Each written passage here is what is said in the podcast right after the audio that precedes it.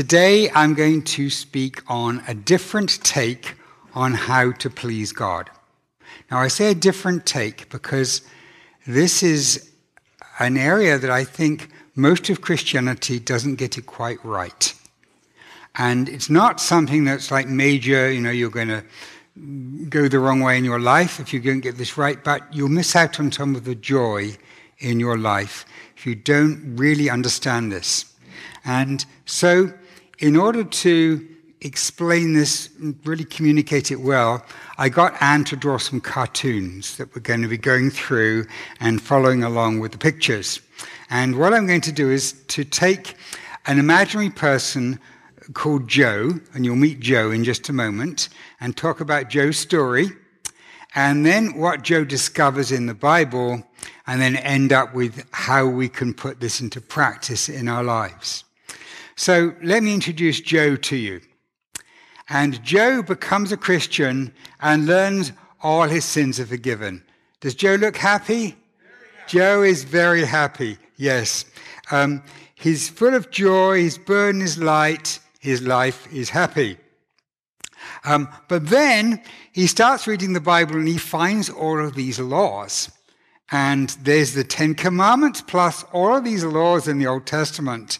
And the church he goes to says that to please God, he has to keep all of these laws. And um, every day he's got this list of things I've done, things I haven't. He goes through a checklist. Have I done this? Have I done this? I've done this. And his life is basically measures himself on this performance of the laws, and he's not happy at all. Um, he's told that the Holy Spirit will help him keep the laws, but that doesn't comfort him very much. and the law becomes a great burden to him that he's carrying around on his back all the time. Um, but then somebody explains to him he hasn't quite got it right here because Jesus came to bring a new explanation of the law. That Jesus replaced Moses' law. Jesus said, Moses said to you, but I say to you. And so he's not under the law of Moses, he's under the law of Jesus. They explain this difference. And uh, so uh, this, this relieves him of all of this. He doesn't have to follow all of these Old Testament laws. He's under the law of Jesus. Now he understands, and for a while, he's happy again. but he starts reading all of Jesus' commands, and he realizes that Jesus' laws are far harder to keep than all of Moses. So Moses said to you, Do not kill. But Jesus said, what did Jesus say? Yeah? yeah, love your enemy. And if you if you hate somebody in your heart, you've mur- that's as bad as murdering them. He's he said Jesus um, Jesus said, don't commit adultery. Moses said, if you look at somebody lustfully, then that's breaking that law. And so Moses' law was external, but Jesus took it into the heart as well. And it was far harder. Oh dear, this is tough for him. But then something new happens. He goes to a new church where they teach grace. And he explained to him the joy of grace. He's told that um, he's not, he's under grace, which means that nothing can, nothing he does makes God love him more or less. It's not about what he does. God's love is a free gift, not dependent on his performance. he doesn't have to, to, to keep more laws in order for God to love him. God's love is a gift. Does that sound good?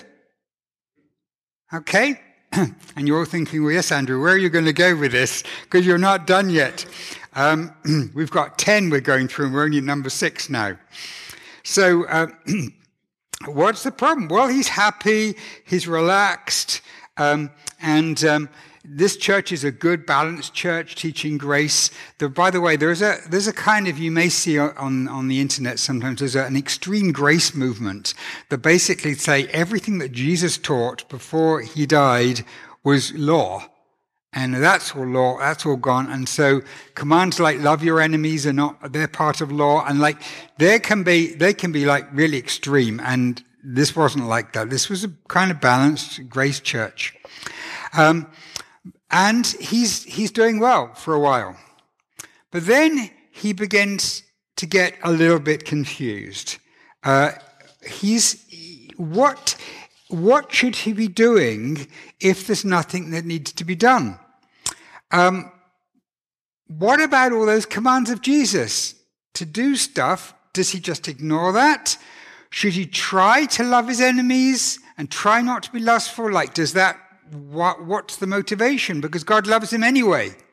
So he's kind of a little bit confused, a um, little bit uneasy. Um, he's told that now he's free to obey Jesus, motivated by love and not law. And this sounds reasonable is told, you know, you, you should keep Jesus' commands, but do it because you love him, not because you have to do that to be saved. Is that right? Yeah, that's right. That's good. Um, and um, so he tries to do this. This relieves him. He's constantly reminding, I'm not doing this to earn God's love. I'm doing this because I love God. Um, and this is good teaching. And you're thinking, yes, Andrew, but you've got two more slides to go. What's, what's the problem? What's going to happen now? So he becomes a little bit uneasy. Can you tell me what might be a problem here that might make him uneasy? Well, he feels a vague sense of unease because um, he never feels that he's doing enough. He knows that it's all grace, it's a free gift, he's loved by the Father, but he just has got this vague feeling that he's disappointed God, that God's not happy with him. That do any of you ever feel you've disappointing God? You know, if God was to look at you and give you an evaluation, you know, some workplaces they give you a year evaluation, your performance. God was to do that. How would God rate your performance? You know, think, ah, oh, I wouldn't score very well on my performance uh, evaluation from God. And we feel this, and we feel, okay, there's grace, but, um, and Jesus, God loves me anyway, but, you know, he thinks I could do better. And um, he's disappointed. I'm not a Christian, I should be. Um, and this is a problem in churches like ours that teach grace. That although we believe we're saved by grace, and nothing you can do will make God love you more. Yet this leaves us with this feeling, well, yeah, but what, like, what should I, what's my motivation? What should I be doing here? And then finally, he's happy. One day, he's reading Romans and Galatians and he discovered something which fits it all together. And I really, really want you to get this, which is why Anne has done all these drawings for us to try and kind of grab your attention. And because uh, it's not actually very hard, it's not complicated, but it's it's like uh, it's um, slightly different to how we normally take it. Suddenly he got it. It was obvious. Why didn't he see it before? Well, this is what he read in the Bible. Um, and we've looked at his story. We're now we're going to see what he's read in the, he reads in the Bible. Romans chapter 4. For what does the scripture say? Abraham believed God and it was counted to him as righteousness. It was counted him as righteousness. And then if we skip on to, to verse 9, it says, Faith was counted to Abraham as righteousness. And then skip on to verse 20, uh, 22. That's why his faith was counted to him as righteousness. But the words it was counted to him were not written for his sake alone, but for ours. It will be counted to us who believe in him. Now, you'll notice the word counted there. It's, it's quite an important word. It's there several times, and it's a critical word in this passage and also in other places, and I'm going to jump over to Galatians now. Galatians 3 6. Just as Abraham believed God, and it was counted to him as righteousness. Now, um, I know quite a few here are in some sort of finance area, accounting or whatever. This is an accounting term. If you look at the Hebrew word that's used, it's a word that would be used for accounting. It's when you actually count it as it is written there on the line. So it's his, his faith is written there as it's, it's done. It's like it's, it's accounted that fills up the righteousness. Well, what does that mean? Because often um, the way that things are taught in Christian circles is not quite like that. This is often how things are taught um, in Christian circles. Um, Abraham had faith, and on the basis of that faith, God transferred the righteousness of Christ to Abraham, and Abraham sinned to Christ, who paid for it on the cross, and they exchanged. And that's often how we take it. Now, of course, it's absolutely vitally important that Jesus died for Abraham's sin. And, and it's, what's written there is absolutely important that um, it was a, f- a free gift. Christ's death did pay for Abraham's sin, and uh, uh, that that was that was uh, absolutely enabled God to save Abraham. And uh, this is the free gift that we receive by faith, but that's not what this text is saying. Uh, what is this text saying? So let's, let's, I need to define some of the words here. The word faith here, uh, the word faith is often misunderstood in our, in our culture. I was, um, I was chair, we're talking at the men's brunch yesterday, and I, I shared how I hate the expression community of faith. You know, any kind of religious group is called a community of faith. Even if they don't believe in faith at all, it completely works. They're called because faith is like this nebulous thing that describes some sort of religious stuff. And, and so in our culture, faith is kind of, it's got, gone off into this kind of weird spiritual kind of thing. And the word trust is a better one. It's the same word in the Greek is exactly the same word to trust. But trust is a much more concrete, tangible word because you have to trust something or somebody. And what Abraham did, he trusted God. He trusted God's word. He trusted God's command that when God told him to do something, that was something that is trustworthy. And so this is really, really important. And uh, so if we were to read it in that context, we would read Abraham's trust was counted to him as righteousness. So that's the word trust. I want to define that. I want to define righteousness as well. And righteousness, again, is we can think of it being very, a very vague thing, but um, righteousness is behaving right according to a particular standard. And uh, the if I if I make an agreement with somebody say I need a babysitter and I say, like, if you babysit these times, then I'll pay you this much and this is when you need to show up and you'll be working till then and they keep their side of things and I pay them what I promised, then that is like an agreement. And if I, if they do their part and I do my part, that's the word used for righteousness in the Old Testament. It's, it's being part of an agreement. And, uh, uh, that is why Paul spends the first three chapters of Romans defining what's meant by righteousness, that for the Jews, they'd been given the, all the law, and so righteousness for them meant following the law. But what about all the Gentiles all over the world who hadn't been given the law? They had a conscience. And righteousness for them was following their conscience, which was given by God. And so they didn't have to like keep the Sabbath day or do all these feasts because that wasn't given to them. They're under a covenant which meant keeping the, um, the, what the conscience told them. But still, they wouldn't, you know, they wouldn't kill or steal or whatever because their conscience wouldn't tell them that. So, so that's what a covenant is. So righteousness we can define as having met the obligations of the covenant. Now, uh, let's, let's put this into, plug these two terms into the verse. Abraham's trust was counted as having met the requirements of the covenant. Now, this is revolutionary. And uh, if you get this, uh, if you get this single thing I'm saying now, you'll have understood my message today. Uh, what did he mean by covenant? Well, Galatians, in Galatians Paul calls this a covenant of promise and said, really, it's the same covenant as we are under. Um, uh, what God said to Abraham is, I'm going to make an agreement with you. And the agreement is that I'm going to take you into this new land. I'm going to give you a, a, a son, and through the son, you're going to have a whole, a whole um, people are going to be there, and I'm going to do this. And what did Abraham have to do? He had to trust him. That's all Abraham had to do was to trust. That was Abraham's side of the agreement, to trust.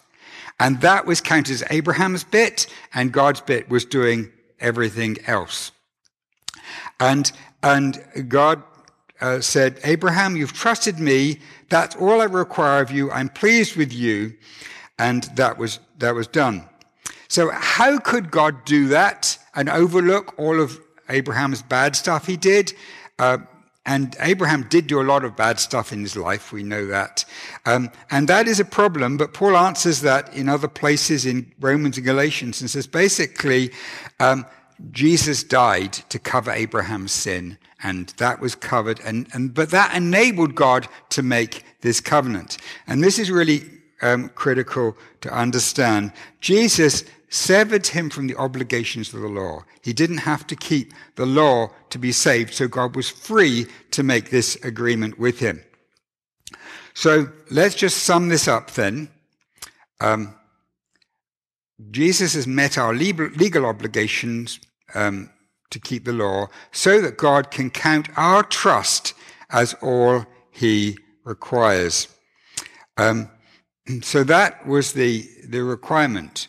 Uh, so to sum up, what Joe discovers was he was loved by God, whatever, because of what Jesus had done. To please God day by day, all he had to do was to trust him. That is what God is, that, that is what God is asking for. God was, I should say, that's what God was asking for. Um, and it's not unimportant that you obey Jesus' commands. I'll come on to that.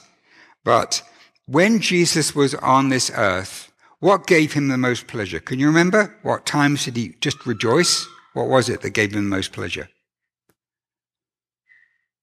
When people simply trusted him. There was a, a centurion who said, um, uh, he, he said, you know, my, my, my child is sick and and he, he said to Jesus, You don't need to come to my house. You can just say the word and they'll be healed.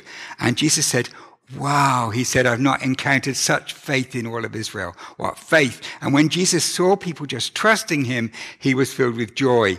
It was when people trusted what Jesus would do that he was filled with joy. That's when it gave him most pleasure. The Roman centurion who trusted Jesus' ability to heal his servant at a distance. Matthew 10, 8:10 When Jesus heard this he marveled and said to those who followed him Truly I tell you with no one in Israel have I found such faith. The woman who trusted Jesus for her daughter. Matthew 15 28 Then Jesus answered her O woman great is your faith. Be done for you as you desire. And her daughter was healed instantly. And then there were little children who just simply trusted Jesus and ran to him and he picked them up and he said, you know, you have to become like little children. so what Jesus wanted most of all was to be trusted because, and that was the requirement God gave to Abraham. Now, it wasn't good that Abraham um, took two wives. It wasn't good that Abraham lied about his own wife, um, said it was his sister. There were other times Abraham did bad stuff, but that did not, that didn't factor in to the covenant. It didn't, it didn't shake the promise that God had made. What God was interested in was the single question is, did he trust? So the last bit of our Joe story, Joe remembered Hebrews 11:6 without trusting God it is impossible to please him. Romans 14:23 for whatever does not come from faith is sin. So now Joe had an answer an answer to his question is God pleased with me? He's pleased with me when I simply trust him. This is not a work because the very faith is a gift. So, you know, even, uh, even our faith is weak. And the man came to Jesus and Jesus said, do you believe? And he said, I believe, Lord, help my unbelief. And we often we say that God, you know, I believe, but please help. And that's okay. That's okay. Tiniest, tiniest morsel of faith is, is all it takes. So I'm going to come now to what this looks like on a Monday morning. Um, before I do that, just to, to recap a little bit. What Abraham was asked to do was to believe God's promise. And God's promise was, if you go to the land, I will look after you and care for you, and I will be with you, and uh, I will give you a great nation. So he actually uh, to trust God to do that, obviously you have to go to the land. He couldn't say, God, you know, I trust you about that. I'm sticking where I am in Ur of the Chaldees, but you know, I trust you what you say. You'll promise for me to go to the land. No. So there was, there was some behavior involved, but it was a behavior flowing out of the trust. So is that clear?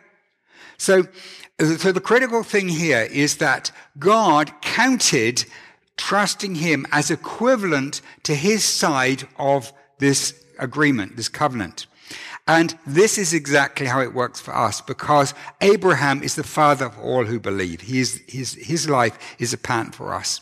And so essentially it comes down to this. If we trust Jesus as our Lord and our Savior, in other words, He's the one who tells us how to live our life, and He's the one who takes away our sin and gives us new life. We trust Him with that, then that is actually all God requires from us for salvation and our salvation is, is complete when we trust that. But the day to day living, what pleases God most of all is when we continue to live out of that trust. So it's not about whether I live a day without sinning, whether, you know, I perform better, whether I evangelize more people or whatever. What God enjoys, what God loves is when we trust Him in many, many ways today. And this sounds a bit abstract, so I'm going to, to uh, try and give you some examples in our mythical Joe figure. So, Joe wakes up on Monday morning, and uh, we, uh, he forgot to set the alarm. So he wakes up and he's slightly later than he should have been due to forgetting to set the alarm. And he realizes he's got several choices. He can either be late for work, or he can call in sick, which would be lying, or he could skip breakfast and hopefully get there on time. Now, he realizes that if you lie, then obviously this isn't trusting God. So, number two wouldn't be faith. Um, but he decides he could do either of the other two in trust. But he thought, well, you know, I'm going to, I'm going to skip breakfast and just trust God I'll be okay, although normally I do need breakfast. And uh, so he, as he's waiting at the subway stop, he notices somebody selling um, bagels and coffee, and so he's actually able to get some breakfast anyway. But um, so he's trusted God that God would, would provide for him. And what God is pleased with is not whether he set the alarm or not. What God is much more interested in is a reaction to that and whether he kind of beats himself up or whether he's kind of um, just feels a failure or whether he says, God, God, I should, you know, I, I did mess up with setting the alarm, but I trust you that if I follow you, then you will work things out. And that's what God is pleased with when he trusts God. And, um, you know, I've said this before, but God seems to delight in giving me examples for the sermon as we're leading up to it. And today is no exception. And uh, we had a bit of a, a, disaster on the live stream with trying to get the sound working. We couldn't do anything. And Vidal got me to come and have a look and I couldn't sort it out. And I'm thinking, oh no, is this going to work for the sermon? Is it working all right? Yeah, okay. So, and I'm thinking, and I was kind, of, and then I thought, you know, oh, God is, God is giving me example. What do I have to do? I just have to trust Him and say, God, this is your message. Please would you look after it? I'm going to give this to you. And take that weight off and give it to God. And that's the, sometimes the biggest challenge, but God loves it when we do this. That we just give things to Him and say, I'm going to trust you. Now, this does mean behaving in a way that is ethical. You know, we can't do something unethical and then trust God, like calling in late, uh, saying we're sick. Um, uh, but we can trust him when we give it to him. So anyway, he arrives at work, um, and uh, he, he realizes that one of his co-workers is unhappy about something. And uh, he knows how easily they push each other's buttons. And so um, he realizes something bad could happen now. And uh, he knows that um, he should he should show the love of Christ to his co-worker, and that he should be doing that. But no matter how he hard he tries, it always seems to end in an argument this day. And so in the end, he says, God, I can't do this. I just have to trust you. This is just going nowhere. I just have to trust you. Um, before every reply to his co-worker, he just sends a prayer up to God and says, God, just help me. Uh, a tiny prayer. I help you. Amazingly, he never actually loses his temper and everything eventually calm, calms down. And God, uh, God, um, eventually feels God's pleasure that he simply trusted. And then later on that day, he gets called into his boss's office and he gets chewed out for something he didn't do. And uh, he's uh, just upset about that. Um, and he tries the same method to trust God, to love his boss, still gets chewed out. But after the meeting, he feels a failure at first, but then realizes he did all that God required. He simply trusted. And God is still actually pleased with him, even though it didn't seem it went well. So trusting God doesn't mean things are going to go well. Sometimes we trust God and it still goes badly, but that's not the point. God wants us to trust him and he will look after any problems that come out of that. He will look after that. This is exactly the same as Jesus meant when he said, Come unto me, all you who labor and are heavy laden, and I will give you rest. Cast your burdens on me. Put your burdens on him means to trust him and say, God, I'm going to give this to you. And God is really so pleased when we do this because of what he's saying about him. On his way home, his mind is on other things. He's not thought about God for a while. And he suddenly realizes that he's, he's thinking in immoral ways. And immediately he stops and asks for forgiveness.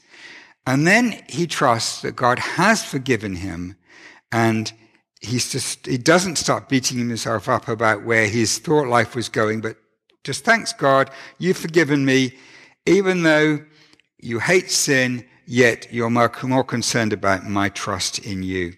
And so he's able to just rejoice and be happy in what God has done for him. So, um, I, this is something we, each one of us is going to look different in our lives to the life of Joe. But unless you're perfect, you're going to have, and living in a perfect world, you're going to have times when you have to trust God. In fact, all the time you're going to have, trust, have to trust God. And this is what God wants because this is actually our part of the covenant. Our part is trusting Him. That is His requirement for us. And uh, I would say that, just trying to sum this up now, uh, giving this um, uh, some definitions, I would say it's an allegiance to God. It's like, I'm gonna, you are my God. I'm not going to give my allegiance to, to, to comfort or, or pleasure or whatever. My allegiance is to you. I'm going to put my, my trust in you. And uh, another word we could use, which is a little bit more vibrant, is the word abiding, which means living in Him. I'm living, I'm resting in Him, I'm dependent on Him. And um, just like Abraham rested in this promise of a son.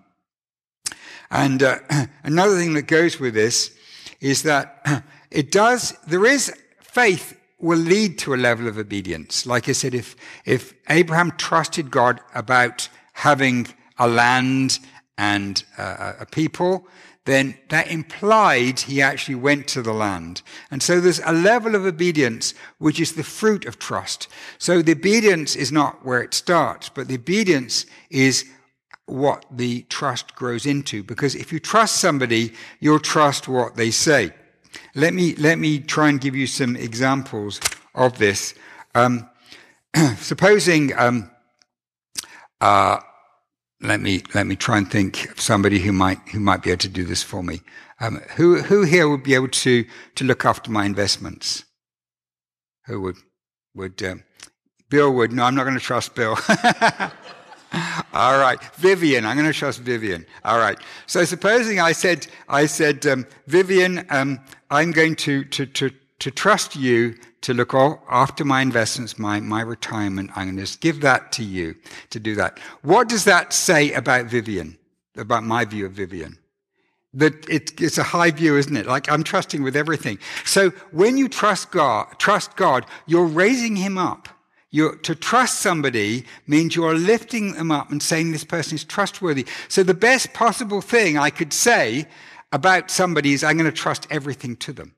And I, if I trust all that I have to Vivian, then I'm really, really praising her and lifting her up. And so I would say that trusting God is a huge statement of um, how much you, you value that person.